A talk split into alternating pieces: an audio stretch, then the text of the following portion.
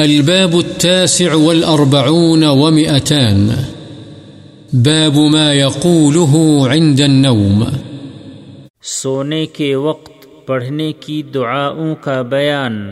إن في خلق السماوات والأرض واختلاف الليل والنهار لآيات لأولي الألباب.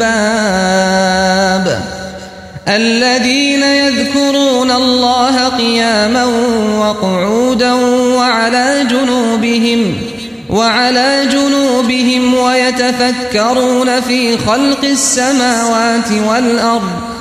اللہ تعالی نے فرمایا، بے شک آسمانوں اور زمین کی پیدائش میں اور رات اور دن کے عدل بدل کر آنے جانے میں عقل مندوں کے لیے نشانیاں ہیں۔ وہ جو کھڑے، بیٹھے اور اپنے پہلوؤں پر یعنی لیٹے ہوئے اللہ کو یاد کرتے ہیں اور آسمانوں اور زمین کی پیدائش میں غور و فکر کرتے ہیں۔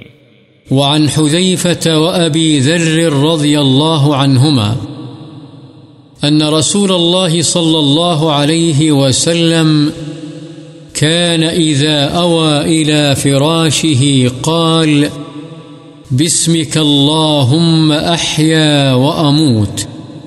رواه البخاري۔ حضرت حذیفہ اور حضرت ابو ذر رضی اللہ عنہما سے روایت ہے کہ رسول اللہ صلی اللہ علیہ وسلم جب اپنے بستر پر آرام فرما ہو جاتے تو پڑھتے تھے بسمک اللہم احیا و اموت تیرے نام سے اے اللہ میں زندہ ہوتا اور مرتا ہوں۔ بخاری۔ وعن علي رضي الله عنه أن رسول الله صلى الله عليه وسلم قال له ولفاطمة رضي الله عنهما إذا أويتما إلى فراشكما أو إذا أخذتما مضاجعكما فكبرا ثلاثا وثلاثين وسبحا ثلاثا وثلاثين واحمدا ثلاثا وثلاثين وفي رواية التسبيح أربعا وثلاثين وفي رواية التكبير أربعا وثلاثين متفق عليه حضرت علی رضی اللہ عنہ سے روایت ہے کہ رسول اللہ صلی اللہ علیہ وسلم نے ان سے اور حضرت فاطمہ رضی اللہ عنہ سے فرمایا، جب تم اپنے بستروں پر لیٹ جاؤ تو تینتیس مرتبہ اللہ اکبر کہو، تینتیس مرتبہ سبحان اللہ کہو اور تینتیس مرتبہ الحمد کہو۔ اور ایک روایت میں سبحان اللہ چونتیس مرتبہ اور ایک روایت میں اللہ اکبر چونتیس مرتبہ ہے۔ بخاری و مسلم۔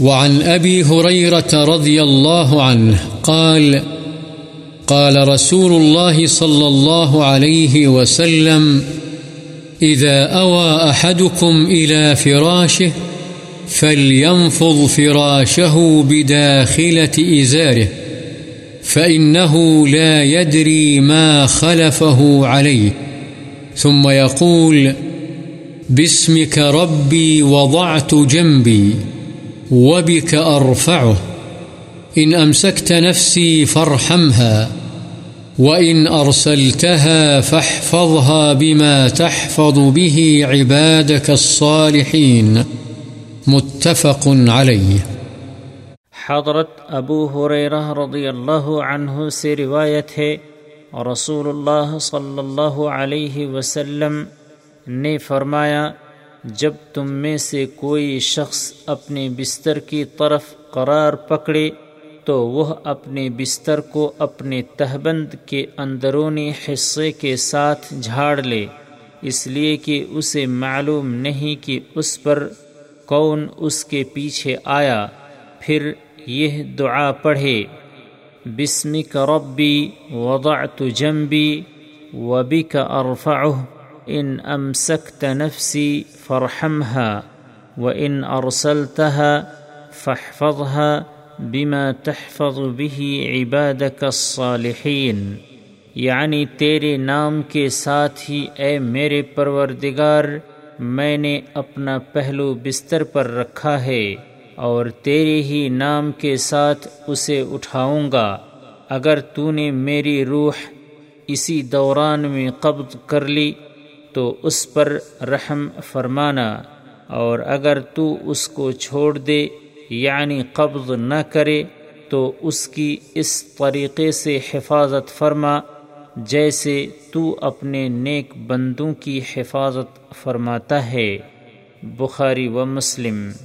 وعن عائشة رضي الله عنها أن رسول الله صلى الله عليه وسلم كان إذا أخذ مضجعه نفث في يديه وقرأ بالمعوذات ومسح بهما جسده، متفق عليه وفي رواية لهما رضي الله عنهما أن النبي صلى الله عليه وسلم كان إذا أوى إلى فراشه كل ليلة جمع كفيه ثم نفث فيهما فقرأ فيهما قل هو الله أحد وقل أعوذ برب الفلق وقل أعوذ برب الناس ثم مسح بهما ما استطاع من جسده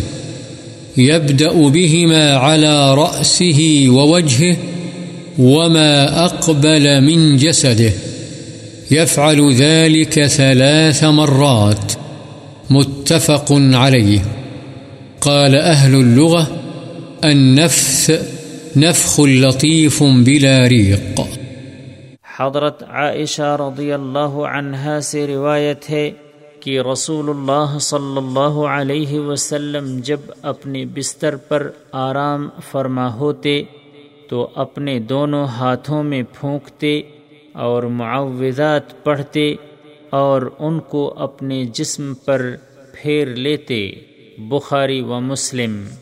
اور بخاری و مسلم کی ایک اور روایت میں ہے کہ نبی صلی اللہ علیہ وسلم ہر رات کو جب اپنے بستر کی طرف قرار پکڑتے، تو اپنی دونوں ہتھیلیوں کو اکٹھا کرتے، پھر ان میں پھونکتے اور ان میں یہ صورتیں پڑھتے، قل هو اللہ احد، قل اعوذ برب الفلق اور قل اعوذ برب الناس، پھر حسب طاقت ان ہتھیلیوں کو جسم پر پھیر لیتے، اپنے سر، چہرے اور جسم کے اگلے حصے سے ان کو پھیرنا شروع کرتے، ایسا تین مرتبہ کرتے۔ بخاری و مسلم۔ قال اہل اللغة النفث نفخ لطیف بلا ریق۔ اہل لغت نے کہا ہے نفث بغیر تھوک کے لطیف انداز سے پھونک مارنے کو کہتے ہیں۔ وعن البراء بن عازب رضي الله عنهما قال قال لي رسول الله صلى الله عليه وسلم إذا أتيت مضجعك فتوضأ وضوءك للصلاة، ثم اضطجع على شقك الأيمن، وقل اللهم أسلمت نفسي إليك وفوضت أمري إليك وألجأت ظهري إليك رغبة ورهبة إليك لا ملجأ ولا منجى منك إلا إليك آمنت بكتابك الذي أنزلت وبنبيك الذي أرسلت فإن مت مت على الفطرة واجعلهن آخر ما تقول متفق عليه حضرت برا بن عازب رضی اللہ عنہما سے روایت ہے کہ رسول اللہ صلی اللہ علیہ وسلم نے مجھ سے فرمایا، جب تو اپنے بستر کی طرف آنے کا ارادہ کرے تو اس طرح وضو کر جیسے نماز کے لیے کیا جاتا ہے، پھر اپنی دائیں کروٹ پر لیٹ جا اور یہ دعا پڑھ۔ اللہم اسلمت نفسی الیک وفوضت امری الیک والجأت ظہری الیک رغبتا ورہبتا الیک لا ملجأ ولا منجا منك إلا إليك آمنت بكتابك الذي أنزلت وبنبيك الذي أرسلت. یعنی اے اللہ، میں نے اپنا نفس تیری طرف سونپ دیا اور اپنا معاملہ تیرے سپرد کر دیا اور میں نے اپنی ٹیک تیری طرف لگا دی۔ تیری رحمت کی امید رکھتے ہوئے اور تیرے عذاب سے ڈرتے ہوئے تیرے سوا کوئی ٹھکانہ اور جائے پناہ نہیں۔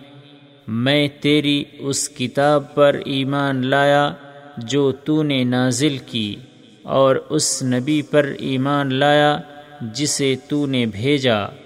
پھر اگر تو یہ کلمات پڑھ کر فوت ہوا، تو فطرت یعنی اسلام پر تیری وفات ہوگی، اور ان کلمات کو سوتے وقت اپنی گفتگو کا آخری حصہ بنا۔ بخاری و مسلم۔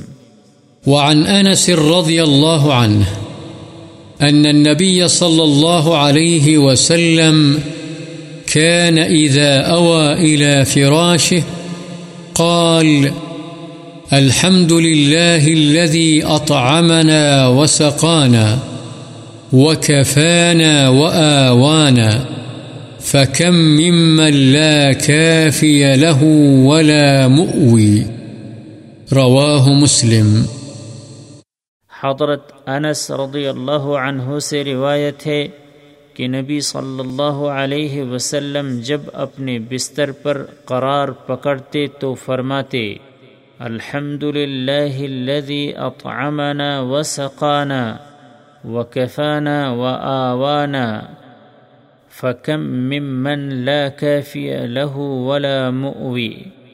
یعنی تمام تعریفیں اس اللہ کے لیے ہیں جس نے ہمیں کھلایا، پلایا اور ہماری کفایت کی اور ہمیں ٹھکانہ دیا۔ کتنے ہی ایسے لوگ ہیں جن کا کوئی کفایت کرنے والا اور ٹھکانہ دینے والا نہیں۔ مسلم وعن حذيفة رضي الله عنه أن رسول الله صلى الله عليه وسلم كان إذا أراد أن يرقد وضع يده اليمنى تحت خده ثم يقول اللهم قني عذابك يوم تبعث عبادك رواه الترمذي وقال حديث حسن ورواه أبو داود من رواية حفصة رضي الله عنها، وفيه أنه كان يقوله ثلاث مرات. حضرت حذیفہ رضی اللہ عنہ سے روایت ہے، رسول اللہ صلی اللہ علیہ وسلم جب سونے کا ارادہ فرماتے تو اپنا دایاں ہاتھ اپنے رخسار کے نیچے رکھ لیتے۔ پھر یہ دعا پڑھتے اللہ مقینی عذابک یوم تبعث عبادک. یعنی اے اللہ، مجھے اس دن اپنے عذاب سے بچانا، جس دن تو اپنے بندوں کو زندہ کر کے اٹھائے گا۔ اسے امام ترمزی نے روایت کیا ہے اور کہا ہے، یہ حدیث حسن ہے۔ ابو داود نے اسے حضرت حفصہ رضی اللہ عنہا سے روایت کیا ہے اور اس میں ہے کہ یہ کلمات آپ تین مرتبہ پڑھتے تھے۔